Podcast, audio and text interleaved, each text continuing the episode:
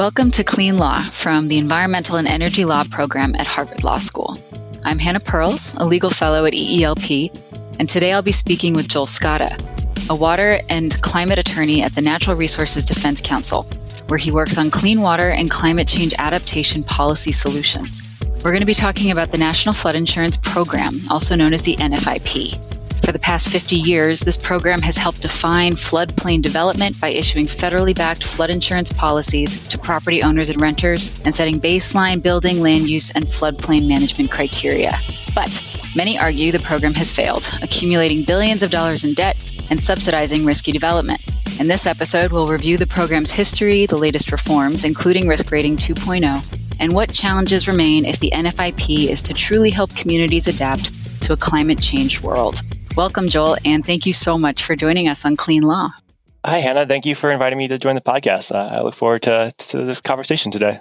Me too. Well, before we dive straight into the NFIP, I think our listeners would just love to hear more about you and your background. So, could you tell us a little bit just how you became an environmental lawyer and then what drew you to the fascinating world of state and federal flood risk management? Absolutely. I'd be happy to. So, I've always really been interested in environmental policy and law since uh, I was an undergrad many years ago.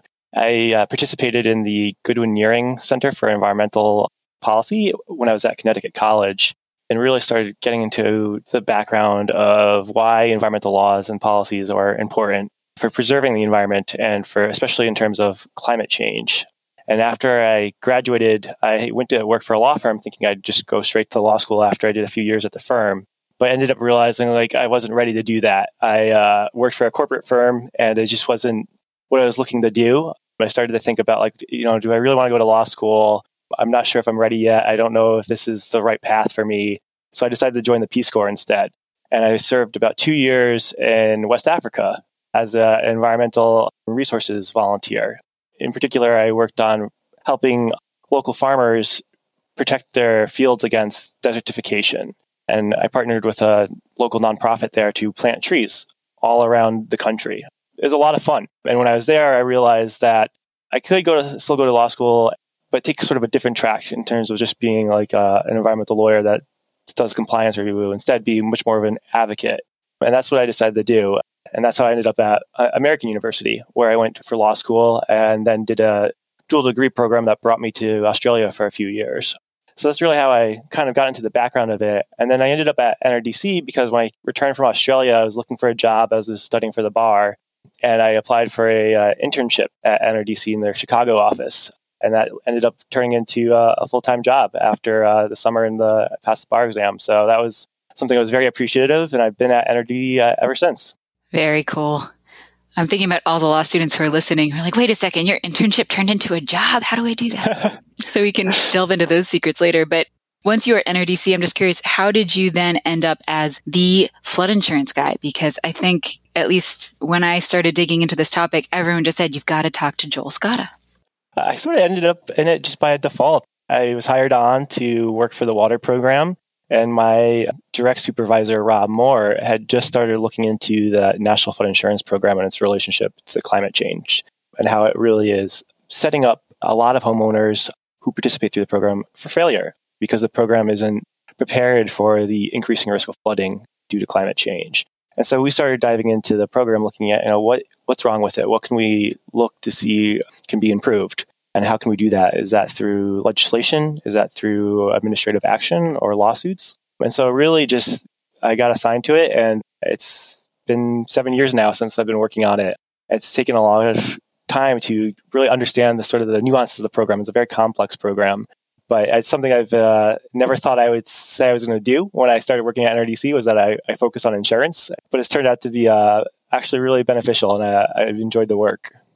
That's awesome. And now I can say we're just going to take those seven years of experience and condense it into one tiny podcast episode and we're going to capture everything. I think you did a great job. Just, you know, it's this incredibly complex program and you highlighted how it is, you know, if you're going to talk about climate change and especially coastal adaptation and managing flood risk in response to that change, you've got to talk about NFIP. You have to deal with this really complex program. And I think one of the reasons for that is it's enormous. I mean, it's just a truly extraordinary large program that touches so many people's lives in a very direct and tangible way.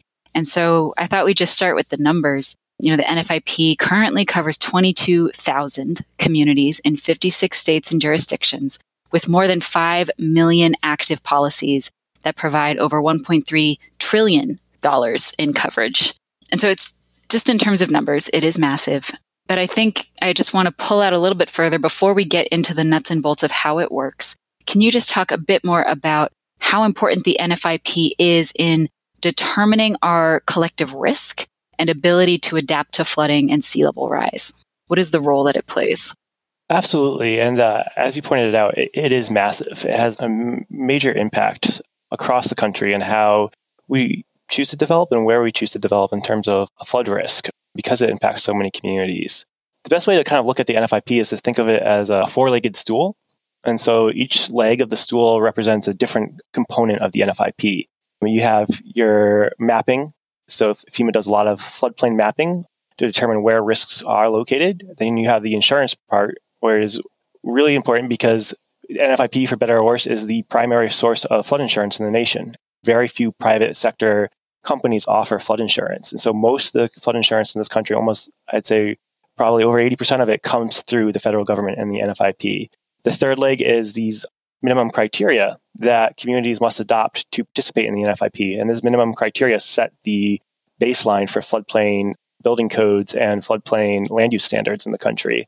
And then the last leg is mitigation, where FEMA definitely tries to help communities reduce their flood risk through various mitigation projects, but is just a very small chunk of the program when you think about it in comparison to the insurance, especially the insurance payouts for flooding. Great.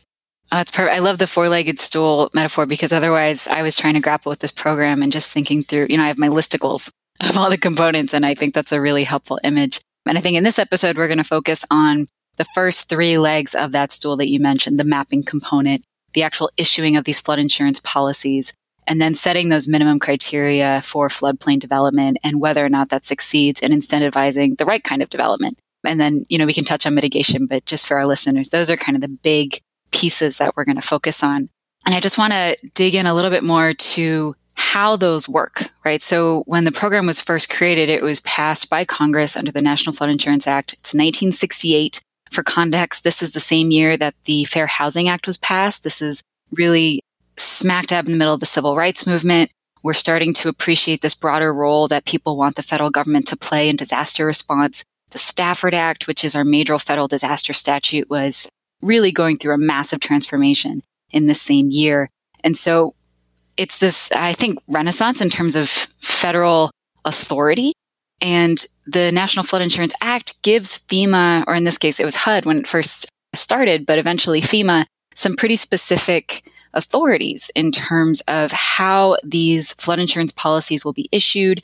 And there's some sort of underlying assumptions that govern why this program should work the way it's intended to. So can you talk a bit about, you know, when Congress is really putting this idea together and saying, yes, we want the federal government to play an outsized role in issuing federal flood insurance and accounting for the risks that homeowners and other property owners will experience in the floodplain what is their intent? Like, what is their dream scenario and how this program is going to actually accomplish these goals? That's a great question. And so, as you pointed out, the program dates back to the, the late 1960s. And it was stood up because uh, they realized that a lot of the flood damages that were happening throughout the country were putting a, a sort of a heavy burden on the federal government in terms of response starting in the 1920s and actually 1930s, going back that far, a lot of the private companies that did offer flood insurance started dropping out of the market.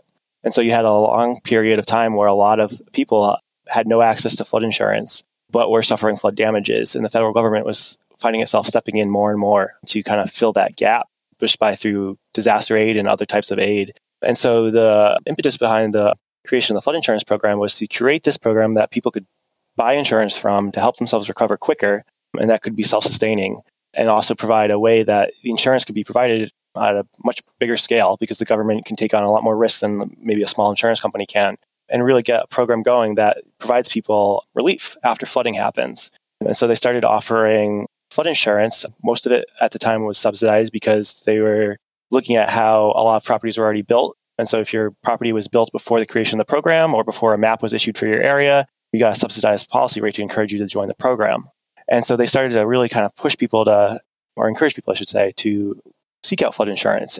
And they tied that with this minimum criteria component that I mentioned earlier, which basically meant that like if you were a state or a local jurisdiction and you wanted your residents to be able to purchase flood insurance, you had to agree that you would adopt these minimum criteria that FEMA established, or at that time HUD, but later on FEMA, established for floodplain management and building. And the idea behind that was not only do we help people recover quicker with the insurance, but we also make sure that the likelihood for future damages is reduced by making sure the floodplain is managed in a way that makes sense for flood risk, such as like building higher or, you know, not just dumping in a ton of dirt and raising everyone's flood risk at the same time.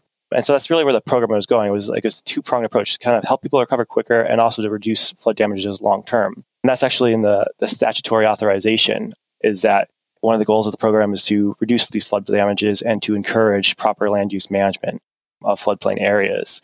So that's where Congress was really intending the program to go, was to be this really comprehensive solution to a problem of increasing flood damages and not having enough support for the people who were suffering from those flood damages due to a lack of private insurance and also just until the Stafford was really stood up, ability to get federal assistance. That's brilliant. And there's a lot in there. So I want to unpack it a little bit. I love that you mentioned the subsidies. We're definitely going to get to the subsidies.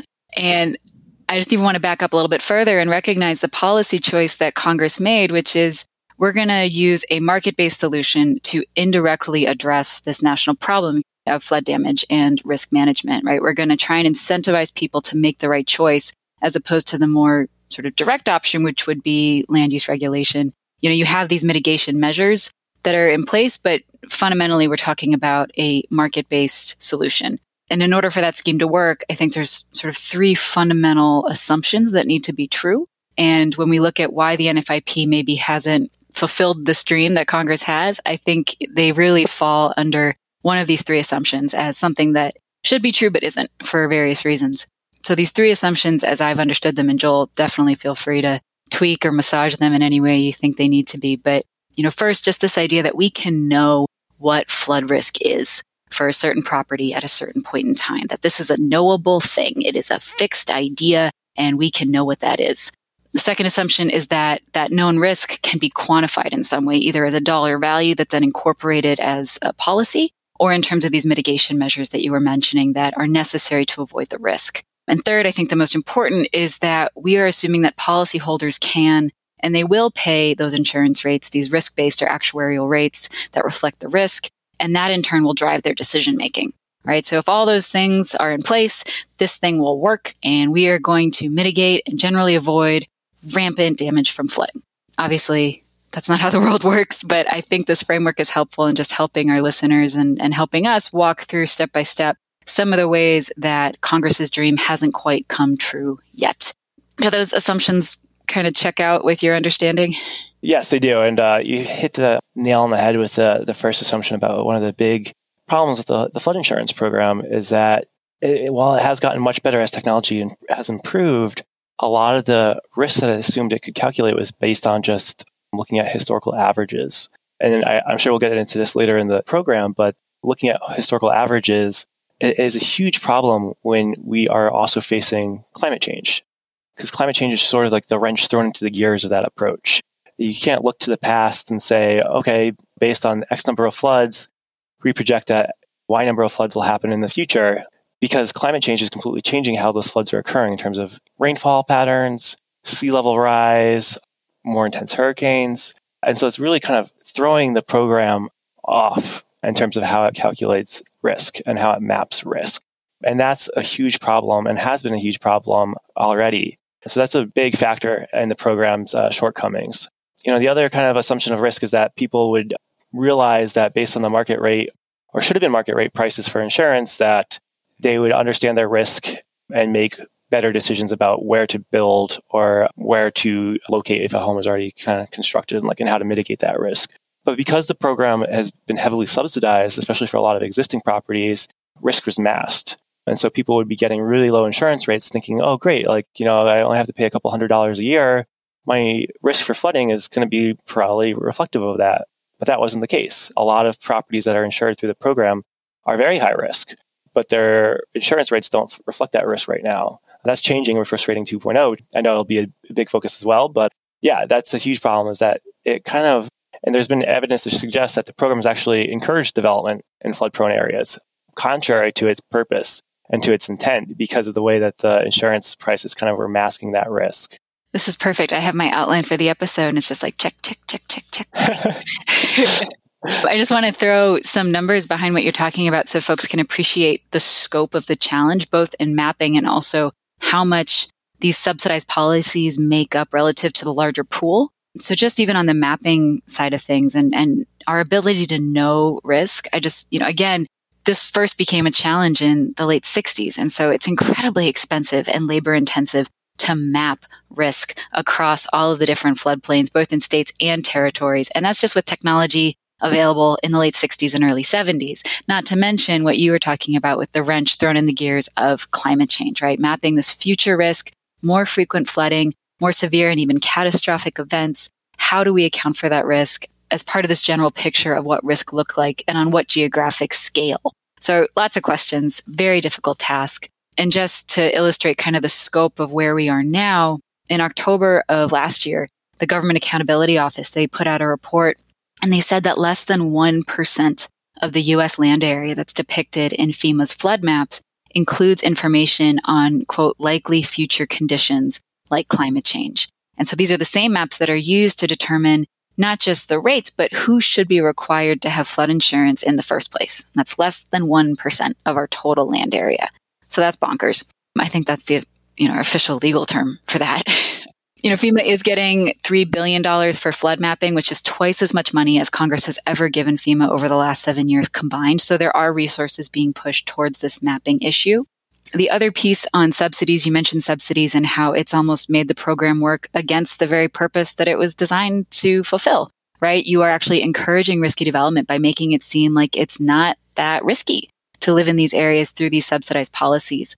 And there's a couple types of subsidies I just wanted to flag for folks. One is the subsidy you mentioned earlier, which is, you know, if you've lived in a place, if you've been there before the program came into being in 1968, or actually what they said was before 1975, right? Just to give you a little time, or before FEMA issued these flood insurance rate maps for the community that you live in, you get these subsidized rates, these pre-FIRM subsidies. And right now, as of 2018 or so, those are approximately 13% of the NFIP policy pool. So a pretty substantial number. In addition to that, we have what have typically been called grandfathered or legacied subsidies. And this basically means, you know, if you own property in an area that has been part of one flood zone and then they reevaluate it and it's part of a new flood zone, but you've maintained continuous coverage, then you're going to pay according to the old zone.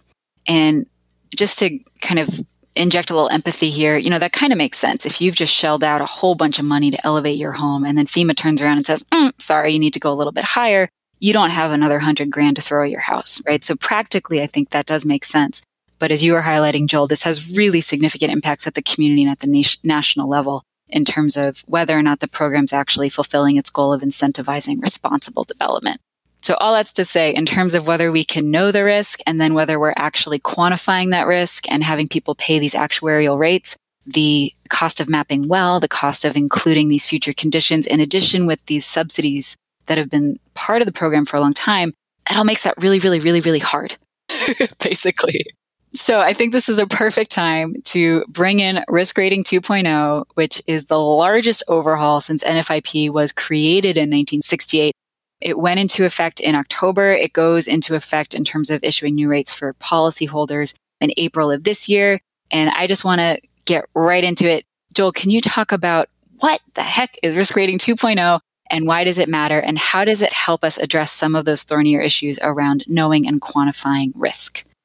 Yeah, I'd be happy to. And so risk rating 2.0, as you pointed out, is a, is a huge overhaul of how flood insurance costs are, are calculated for the program. So in the past, what most of the time they did was they would map an area and say like, okay, here's a line on the map. Every house in this 100 year floodplain is going to pay one rate and houses outside of that line are going to pay another rate. And so it didn't matter though really how granular the risk was if once you were inside that, that floodplain. That map floodplain. You know, you could be living in a house that was right next to the river, or you could be living, let's say, like a mile away from that river. Those houses paid the same rate. And they also pay the same rate regardless of the value of that home. And so it was really kind of a, I think, a way to do it when the technology for looking at a granular flood risk per property was really hard to figure out. And now that the technology exists, FEMA is going through this big overhaul. So now under risk rating 2.0, it's much more granular concerning flood risk and property characteristics. And so not only the house that's right on the river have a much higher flood risk than the one that's a mile away, but let's say that house right on the river is also, you know, a big mansion because of the scenic view. It's going to pay more in flood insurance because it's going to cost so much more to rebuild that home than it would, let's say, a house a mile away that's just your average home. And risk rating 2.0 is really trying to inject some more fairness into the way the program operates because under the old program, that house that was a mile away, average size house, was paying the same rate, effectively subsidizing, cross subsidizing this mansion right on the river, which had a really high risk and high cost to repair it. And so under risk rating 2.0, they're getting much more property specific. And they're also accounting for more flood factors in terms of how they calculate risk, like distance to the water body, distance to the shoreline, and whether or not wave action will be a problem for them. And that means the program can be a lot more specific in calculating risk and presenting insurance policies and costs for those insurance policies that reflect actual risk. And that's what's going to be key is because now people start to see a much more accurate depiction of the risks that they face by participating in the NFIP program. And one of the things to keep in mind, though, is that that's going to be on a glide path. I think there's a lot of concern that these new rates are going to go into effect as soon as you know April hits. But under the law, they are only allowed to FEMA is only allowed to raise rates on average about 13% per year for your average home. And so there's a glide path. So it won't be a huge impact right away, but you will start to see people are beginning to realize that the risk is increasing. However, that's to say all properties are going to see a rate increase. Because it's much more property specific, there's a sizable chunk of properties that will actually see a decrease in what they're paying because they were overcharged for a long time to cross subsidize these higher asset homes. And so that's why, or higher valued homes, just to say. And that's why this program is going to be pretty revolutionary in terms of how FEMA and the NFIP provide flood insurance. Sorry, that was a lot all at once. I hope it, hope it makes sense. I know that was great.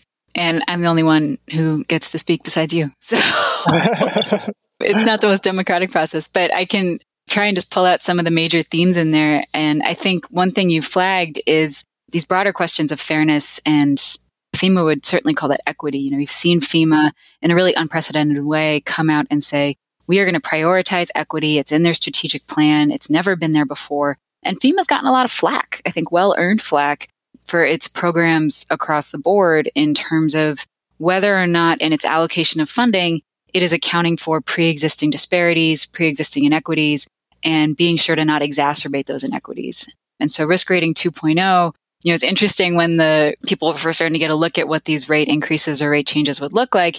And both proponents and critics of the program said, oh, but equity says the program sucks or the program's great. And so there's been a lot of back and forth on what this program will actually do. And I think you did a great job of highlighting that because we have this much more granular assessment of the actual risk on a property by property basis and what risk rating 2.0 does that was never done before is tying the price to the replacement cost value. So what you were saying with a regular home versus a mansion, right? The mansion's going to pay a lot more, but that wasn't the case before. And so these all mitigate in favor of a more equitable program. And I found some numbers from Pew that says that almost 1.2 million policyholders will actually see their rates drop because of that granularity that you mentioned. And the majority of policyholders, they're going to see minimal increases with costs rising no more than $10 per month. And some of that's because of the way risk is calculated. Some of that is because of the ceiling you mentioned of 18% increase max per year under the statute. I did, since, you know, we're on this trend of equity and fairness, I wanted to zoom out a bit and hit on some of the other elements of equity within the NFIP writ large. I think one notable piece that we haven't talked about yet is because the program came into being in 1968, and then there were these pre-FIRM, pre-flood insurance rate map subsidies given to folks who had homes before the rate maps came out or before 1975. This is all in the context of really rampant and overt housing discrimination. And so in general, the people who are getting those subsidies are more likely white homeowners than they are to be black and immigrant families, for example. And then we have these broader questions about whether or not it is fair or equitable, choose your term, to put the burden of paying for the risk of living in a particular place on the property owner or the renter when so much of that risk can be determined by factors beyond that person's control. Climate change being the obvious example, but I think even more localized phenomena. And this gets to that third assumption way back when, when we were talking about the three fundamental assumptions, right? The idea that, well, if we can have the property owner internalize the risk by paying actuarial rates, that's going to influence their decision making and have them make better choices, i.e., not develop in a floodplain or develop in a way that is responsible and takes into account future risk. And I think this is a, you know, intuitively reasonable assumption, except that we're dealing with one of the most human choices, which is where we live. And it's this deeply complex question of personal identity and community and place-based values, not to mention just the feasibility of asking people to pick up their lives and move somewhere else. And I think when we talk about the NFIP and especially when we look at some of the controversies around major reforms that have been proposed, like Biggert Waters in 2012, the big opposition has been that it's not fair to jack up the rates on these folks who can't afford it or who don't want to leave. And so I just wanted to pull out that human element after we've done all this nitty gritty, you know, pulling apart the statue kind of thing. And I also wanted to flag some of the community level phenomenon that play a pretty significant role in determining the types of risks that different property owners might experience there's two I think that I find fascinating and, and really helpful. One is just this catch 22 that often local governments find themselves in this tension between the need to maintain and build up their tax base in order to be able to pay for adaptation measures. And then on the other hand, having to impose more robust land use restrictions on coastal development. So if you don't get significant federal grants and funding, it's going to be very hard to ask these local governments to restrict or even prohibit development in profitable areas because they need that tax base. The other issue is something called the levee effect. Folks might have heard about this. And it's the idea that as you build up hard infrastructure, so I think of seawalls and berms and levees that protect properties from routine nuisance flooding, you actually encourage continued development. And what's fascinating is the Army Corps for years, they actually quantified suburban coastal development behind these berms and levees as a benefit in their benefit cost analyses. So, you know, people aren't choosing to move to these places because they think, oh, I'm just going to be irresponsible, right? Like we've had many, many, many societal signals pushing people to build and live and create community in these places that are now at severe risk because of climate change and these outside factors. So speaking of long-winded answers, all of that is to say, and really begs the question, is it fair? Is it equitable? Is it even effective to make the property owner the point of regulation and have them pay the cost associated with flood risk when that risk is often driven by these community level decisions and not to mention the heightened risk associated with climate change and sea level rise. That's to you, Joel. yeah. Thanks. There's a lot to unpack there. And so I think the, the, the kind of to start off, one of the, I think, shortcomings of the NFIP is that it's very hard for the average homeowner, the average person looking to buy a home or rent a home, to learn of their flood risk. So the you know the NFIP puts out information about, or FEMA puts out information about flood risk in the form of flood maps, but the average person doesn't know. I should go to their website and look up a flood map and see if this home that I'm looking to buy or rent is located there. Know, a lot of that comes down to knowledge a seller might already have or a lessor might already have. But there's a huge disparity in the states in terms of real estate disclosure laws on what a buyer or a renter must be told about property's flood risk. And so a lot of times people are getting stuck in these situations where they, they move into an area because it looks nice, it's got good schools, but they have no idea that it's going to be really flood prone or especially with climate change. And so they are, they're kind of caught off, off guard. And so they really do need the insurance to kind of to help them. And that's one of the ways that FEMA is looking to change that. So they issued this request for information, which was in response to a petition that NRDC filed for rulemaking along with the Association of State Floodplain Managers. And in this request for information that they're starting to do the rulemaking process with, is it asks like, should there be a national disclosure law, a national standard that states must adopt in order to participate in the NFIP? And I would definitely say yes. Like, I think uh, a huge shortcoming is that there's just not enough information for people to make an informed decision about how to mitigate their flood risk that's a first thing that needs to really happen is that there's got to be a lot more information out there about about flooding. Another problem, as you pointed out, is that it's really hard for communities to determine what to do in terms of relocating, addressing high flood risk areas, because a lot of communities that participate in the NFIP aren't, you know, aren't these really big, wealthy beachfront communities. They're they're more inland. They suffer a lot from riverine flooding.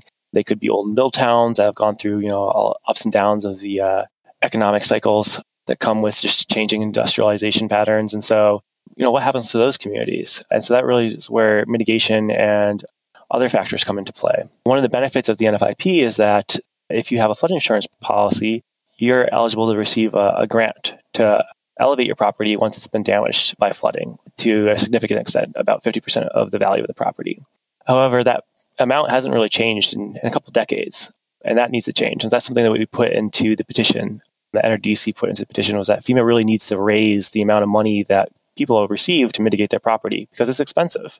And that's another equity issue is that uh, for a lot of people who can barely afford flood insurance in the first place if they're high risk and don't have this mega mansion, it's costly to mitigate. And so there has to be more assistance to help them. Because as you it out uh, much earlier, that a lot of the discriminatory housing practices actually funneled people into these high risk areas, especially in inland communities and riverine communities. That's where a lot of the red line zones were located. So the, the white families got the better property deals and the minority families got funneled into these high risk areas. And so that's something that really needs to be addressed. And that's why the mitigation is important and providing that mitigation assistance is important. Another factor that I think needs to be addressed too is we've talked a lot about insurance needs to be actuarially sound and then the price needs to reflect the risk. And for a majority of people in the flood insurance program, they can probably, you know, swallow some of those changes in pricing since it's on a whole not going up by that much. But there are going to be families who already can't afford flood insurance and thus don't have access to a lot of the mitigation benefits, but have already been stuck in this high risk area due to these housing practices. And so that's really where Congress needs to step in and create an affordability program that not only helps provide some assistance with buying insurance, but also provides a lot of assistance to making sure that those communities are in front of the line to get mitigation assistance. And so that's where Congress could really act is looking at how to create an affordability program that helps families buy insurance, but also helps those communities mitigate their risk in a way that's not encouraging unhealthy development going forward. I hope that makes sense. I know that was like all, all over the place, but it's a huge problem that really needs a multitude of solutions. I thought that was great. And you highlighted a couple things. One is this request for information. I don't know when this podcast will be out, but comments are due on January 27th.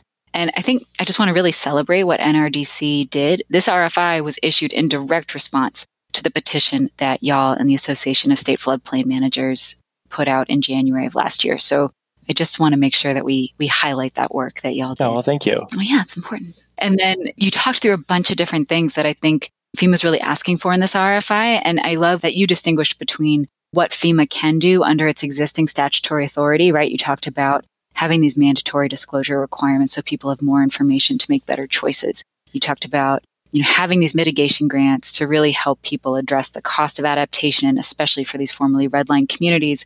And then there's what FEMA can't do, right? We have to at some point get Congress to step in. And I'd actually never heard about the idea of creating an affordability program that will really help families afford the cost of these actuarial rates. But I think that is fantastic. Oh, yeah. There's actually a proposal for an affordability program in the Build Back Better Act that passed out of the House. And it would give FEMA the authority to address rates in a way that is more equitable, as well as looking at how to also use some of the mitigation grant programs in a way that's more equitable. So, like under the, for example, the Flood Mitigation Assistance Program, which is funded through the NFIP to prioritize communities that are lower income, that have a history of redlining and discrimination, to get that money versus communities that have just the capacity in place already to go through that lengthy application process. So that's something that Congress is already starting to do and hopefully comes to fruition. Knock on wood as we get towards the end of the hour, I wanted to zoom out again, right? We started by zooming out, so I want to end by zooming out and think about whether we have any lessons learned from the NFIP that should or could inform how policymakers think about managing development in areas at risk from other climate change impacts, like wildfires, for example. You know, the NFIP, we have, as we were talking about, this sort of market based strategy to managing risk indirectly by putting out these different kinds of incentives You have your four legged stool that you talked about, right? With mapping the risk that sort of hopefully we can know the risk that we're dealing with through the increased technologies that are available to us. Potentially, this idea of federally backed insurance, certainly people are talking about having the federal government begin to intervene in these areas where the private sector is already backing away and saying, you know what, this catastrophic risk, these, you know, out of control wildfires, those are uninsurable. And maybe that's somewhere the federal government needs to step in. You know, should there be minimum criteria that are established as part of that program around development and mitigation? And then this additional provision of mitigation grant funding. The NFIP certainly is not best success story. And so are there things that you know, people should really take away from the history of this program to inform the way we deal with other types of climate change related risk. Yeah, absolutely. And so I think big takeaway is to um, not mask risk through these transferable, like subsidized policies to really let people know what the rates are and what the risks are upfront, because I think that helps prevent sort of unchecked development. Because having a subsidized policy kind of alleviate some of the risk that people would take on and makes may alter their decision making. Especially before risk rating 2.0 came around, if you got a grandfathered policy, you could put a huge addition on your house and you'd still pay about the same rate. And that actually encouraged a lot of the beachfront development. So I think that's a big factor is making sure that people understand the risk from the get go by having actuarial rates. A second factor that you touched upon was that there has to be more than just insurance. Insurance only helps you rebuild after a flood or rebuild after a fire. It doesn't necessarily prevent or reduce the likelihood of those damages in the first place. And that's where these minimum criteria come in. So as I mentioned before, if, if you're a state or a local community and you want your residents to have insurance, flood insurance, you have to adopt these minimum criteria that the flood insurance program and FEMA have enacted. That criteria, though, hasn't been updated since 1978. A lot's happened since 1978 in terms of how we build and where we build and a lesson learned there is that you need to update your minimum criteria to be reflective of current times. And so some of the criteria that's come out since, you know, in 1978 is not even up to modern standards in terms of what modern, like the ICC codes are requiring. And so that's one of the things that NRDC really pushed for in its petition was that update these minimum criteria to be, you know, not only current but forward looking, account for future flood risk, account for future um, climate impacts. Because why are we building something based on yesterday's standard when we want that structure to last well into the future? We should be looking at what the future impacts are going to be. And so that's something that really needs to be considered and a lesson learned from the program is that it can't be backward looking anymore. And so that's something that I think should be considered and something that we'll be continuing to push FEMA to do even after the close of this RFI and hopefully move forward to rulemaking very quickly. I think another lesson learned is that sometimes the way that they do mapping kind of gives a false impression that if you're outside the 100 year floodplain line, you're fine. And by having this binary kind of projection of risk gives us false sense of security. So if you're starting to look at how you kind of define risk, you need to look at it in a way that's it's more of a spectrum than an in or an out. So people really kind of get a better idea of the risk that they're facing. That's fantastic. And it really encapsulates the entirety of the NFIP. I think there really is just a, a host of information and lessons learned that we need to be pulling from this as we are forced to reckon with the impacts of climate change. And so hopefully, while we fix the NFIP, we can also use the lessons learned to inform strategies going forward. So we're not, as you were saying, looking backwards for the next 50 years. Before we close out, I just wanted to give you a chance. Is there anything else that you would want folks to know about the NFIP or about your work at NRDC?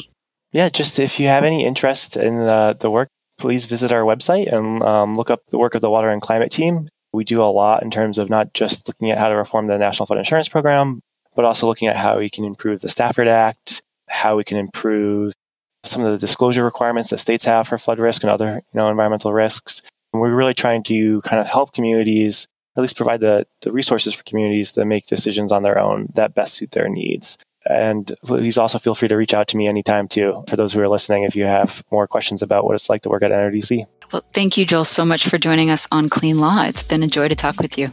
Oh, thank you, Hannah. I really appreciate the invitation to join you guys.